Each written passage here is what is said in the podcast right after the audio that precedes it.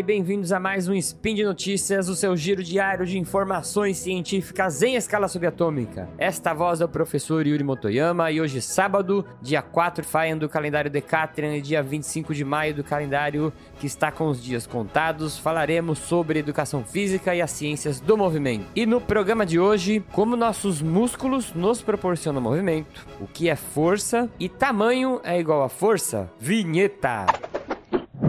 Speed Notícias.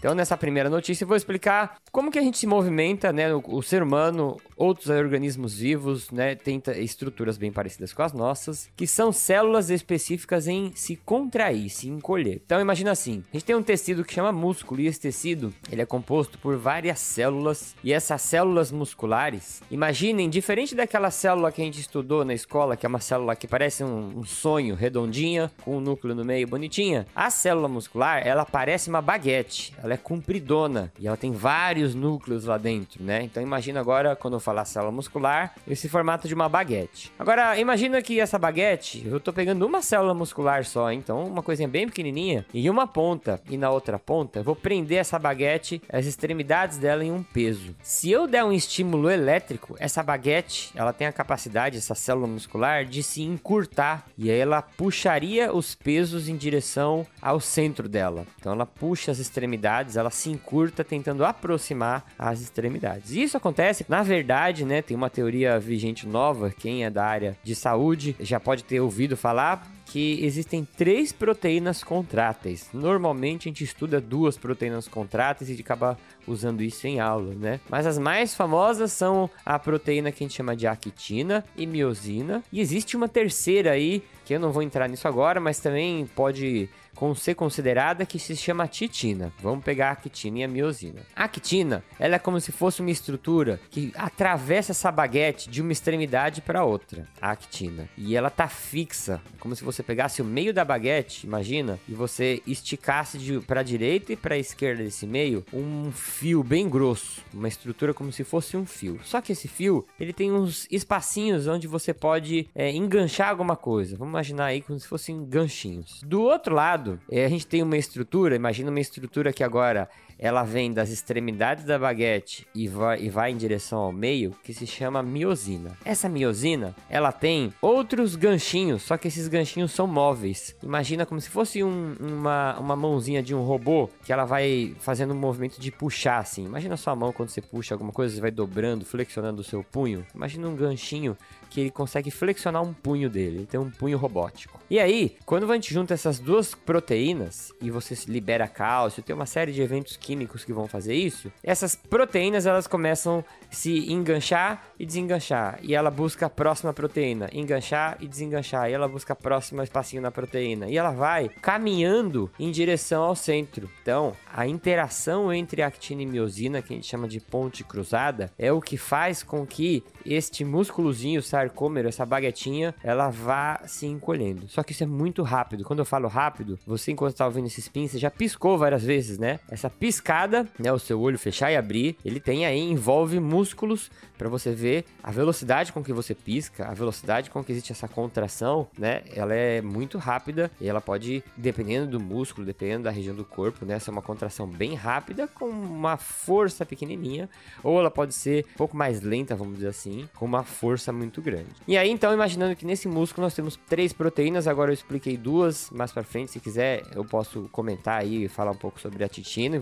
da titina. Então, mas imagina que a gente tem proteínas que vão se enganchando e vão puxando. Eu, eu tava reparando que agora eu sempre acabo citando de uma forma ou de outra o beco da bike. Mas imagina a interação entre essas proteínas, igual a catraca e a corrente da bicicleta. A corrente tem um espacinho, né? A catraca, aquela engrenagemzinha, né? Ela vai colocando aqueles ganchinhos dos dentes da, da catraca dentro da corrente. Devo estar falando os nomes todos errados. E aí a gente consegue fazer a catraca movimentar a corrente que vai movimentar a roda. É uma coisa bem parecida, só que em escala microscópica. Você tem alguns dentinhos, né? Que, que a gente chama que é a cabeça da miosina, que vai encaixar na corrente, que é a actina, e vai fazer esse processo de encurtar a célula muscular. E aí, a gente tem uma coisa que a gente chama unidade motora. Agora a gente vai dar um zoom para fora e aí você vai ficar bem longe da célula muscular e você vai ver que essa célula muscular, né, esse sarcômero, ele tá preso em vários outros sarcômeros e ele está disposto em volta de fibras, né? E aí a gente vai pegar e vai dar um zoom até a gente sair para o um músculo. Então sai, sai, sai, sai e você vai olhar o um músculo lá. Então você imagina um músculo, um bíceps, né? Aquele músculo do braço, quando a gente faz força, que a gente brinca e faz com, com o braço assim do lado do rosto. Aquele músculo, ele é um macro de mini baguetezinhas e cada baguetezinha, quando ela se contrai, ela encurta aquele músculo. Então, para contrair aquele músculo inteiro, eu não posso ter um neurônio para cada sarcômero, que senão a gente gastaria muita energia. Então o corpo ele organizou é, as, os feixes de músculos e ele falou assim: ó, esse feixe de músculo que tem várias baguetezinhas que se contraem aí dentro, eu vou colocar um fio aqui que vai se chamar neurônio motor, né? E aí quando esse neurônio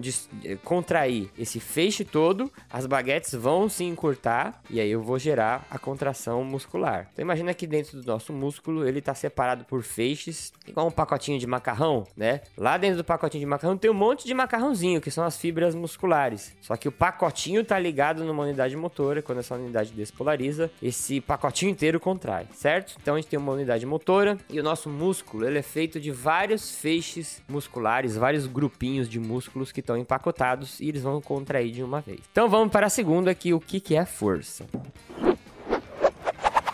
Quando a gente vê lá a força, né? Vai, lá no filme dos Vingadores, tem o Hulk, que é um cara super forte. O que, que é a força muscular? Quando um organismo tem grupos de músculos que conseguem produzir uma tensão muito forte através desse mecanismo que eu acabei de explicar, que é a contração muscular. E aí, quais são as características que podem fazer uma pessoa ser mais forte do que outra? Eu separei três aqui que são bem importantes, é... mas existem mais. Mas uma característica mais importante é, lembra na explicação anterior que eu falei desses das baguetezinhas? Lá dentro delas, a gente tem aqueles ganchinhos que vão puxando, né? Microscopicamente, a gente pode explicar a força por aí. Se uma pessoa consegue fazer um treinamento e ela consegue aumentar aumentar a quantidade dessas proteínas contráteis, né? Aumenta a quantidade dessas proteínas, desses ganchinhos. Então, mecanicamente mesmo, é como se você pegasse um aparelho e instalasse nele mais engrenagens que vão fazer força, né? E aí você consegue gerar uma quantidade de força maior, porque você instalou mais proteínas, e essa é uma resposta do treinamento. Mais proteínas que vão fazer contração. Então, aumentar a quantidade das proteínas que vão fazer contração. Se você olhar no macro, naquele músculo, naqueles feixes, né? Como lá dentro tem mais proteína contrátil, pode ser que você tenha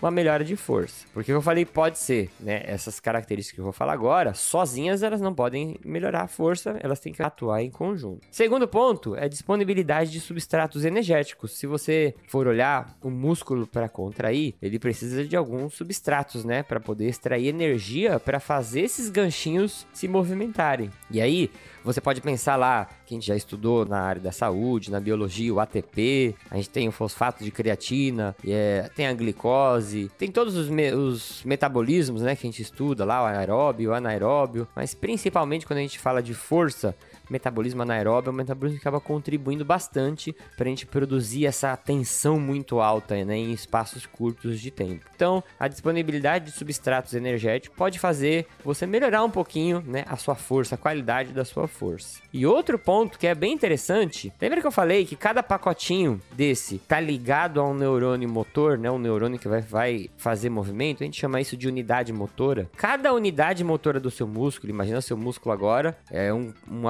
aglomerado de pacotes de macarrão. Cada pacote de macarrão, ele vai contrair estimulado por um neurônio, né, um neurônio motor, porque ele tem uma unidade motor específica para ele. Se você, imagina agora que eu quero fazer uma contração muscular para levantar um carro, Hulk lá, né, vai pegar o carro e vai levantar o carro. Imagina o seu bíceps. Esse músculo, quanto mais sincronizado ele for para recrutar os pacotinhos de macarrão, melhor, né? Porque imagina que eu tenho lá 10 pacotinhos de macarrão. E aí meu cérebro, ele fala assim, vou mandar um impulso elétrico, vou recrutar o pacotinho 1, aí só que com um pouquinho de atraso ele recruta o 2, aí mais um pouquinho de atraso ele recruta o 3, o 4 nem recrutou ainda, aí ele vai recrutar o 5 e o 1 já perdeu tensão. Então, quanto mais sincronizado for o recrutamento das unidades motoras, e, e existe uma sincronia para que isso seja mais eficiente, né? O treinamento melhora essa sincronia, melhora a força da pessoa. Então, se você pega lá na academia, quando você imagina quem faz para ti academia, você vai lá, primeiro dia, você pega qualquer aparelho lá e você coloca um tijolinho e você morre para fazer, levantar aquele um tijolinho, né? Que você faz até com vergonha, escondido, né? Na hora do intervalo que você vai descansar,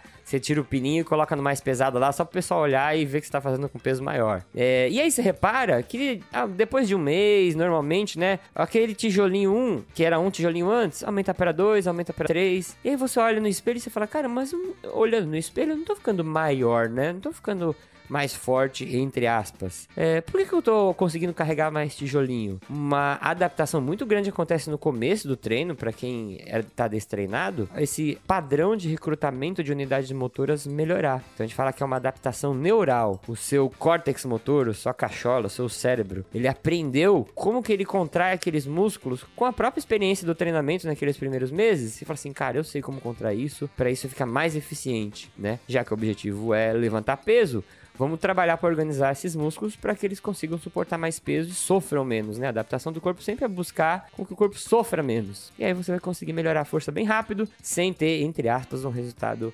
aparente estético.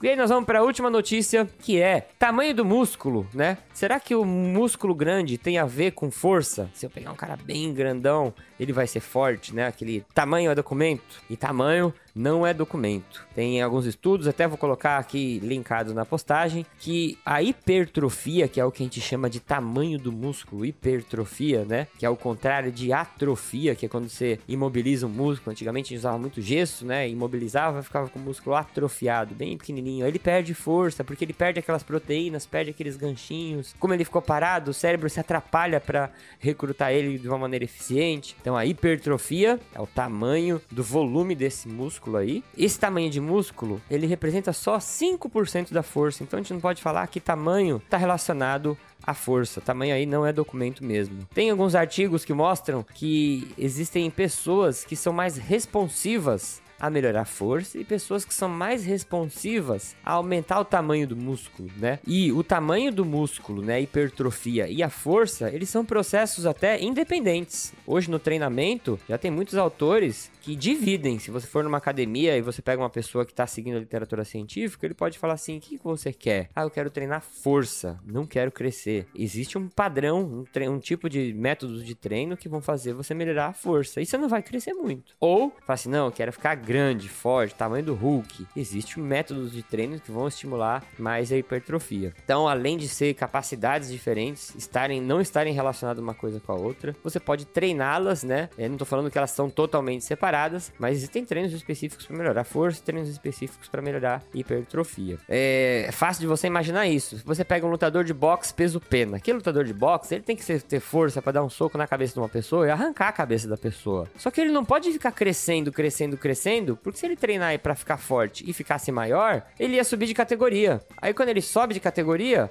ele vai lutar com pessoas mais pesadas que ele, né? E aí é problema para ele. Um, um boxeador, um atleta que luta uma modalidade que envolve pesagem, ele tem que ser forte e bem pequenininho, né? Ele tem que ser forte e levinho. É, ao contrário, quando você pega um fisiculturista, aqueles caras lá que aparecem naqueles concursos lá mostrando o corpo, é, é uma competição estética, né? Mas é um esporte porque exige uma rotina de treinamento. Mas aqueles caras, é, não necessariamente eles são fortes. Você pode pegar atletas de força que são magrinhos, fazer um comparativo e esses atletas, é, relativizado pelo tamanho corporal, podem ser mais fortes. Inclusive, tem até um, tempo atrás, teve um trabalho que avaliou a força em atletas olímpicos e, por incrível que pareça, os bailarinos foram os que tiveram mais força relativizada pelo peso do corpo. São magrinhos, mas tem bastante força muscular né, para realizar todos aqueles movimentos. E um último detalhezinho aqui que é uma curiosidade, né, quando a gente fala de tamanho no né, documento, indivíduos mais altos e mais baixos, né, eles também podem ter força diferente por características mecânicas. Então, quando você pega os indivíduos menorzinhos, eles têm alavancas mais eficientes. Então, eles conseguem ter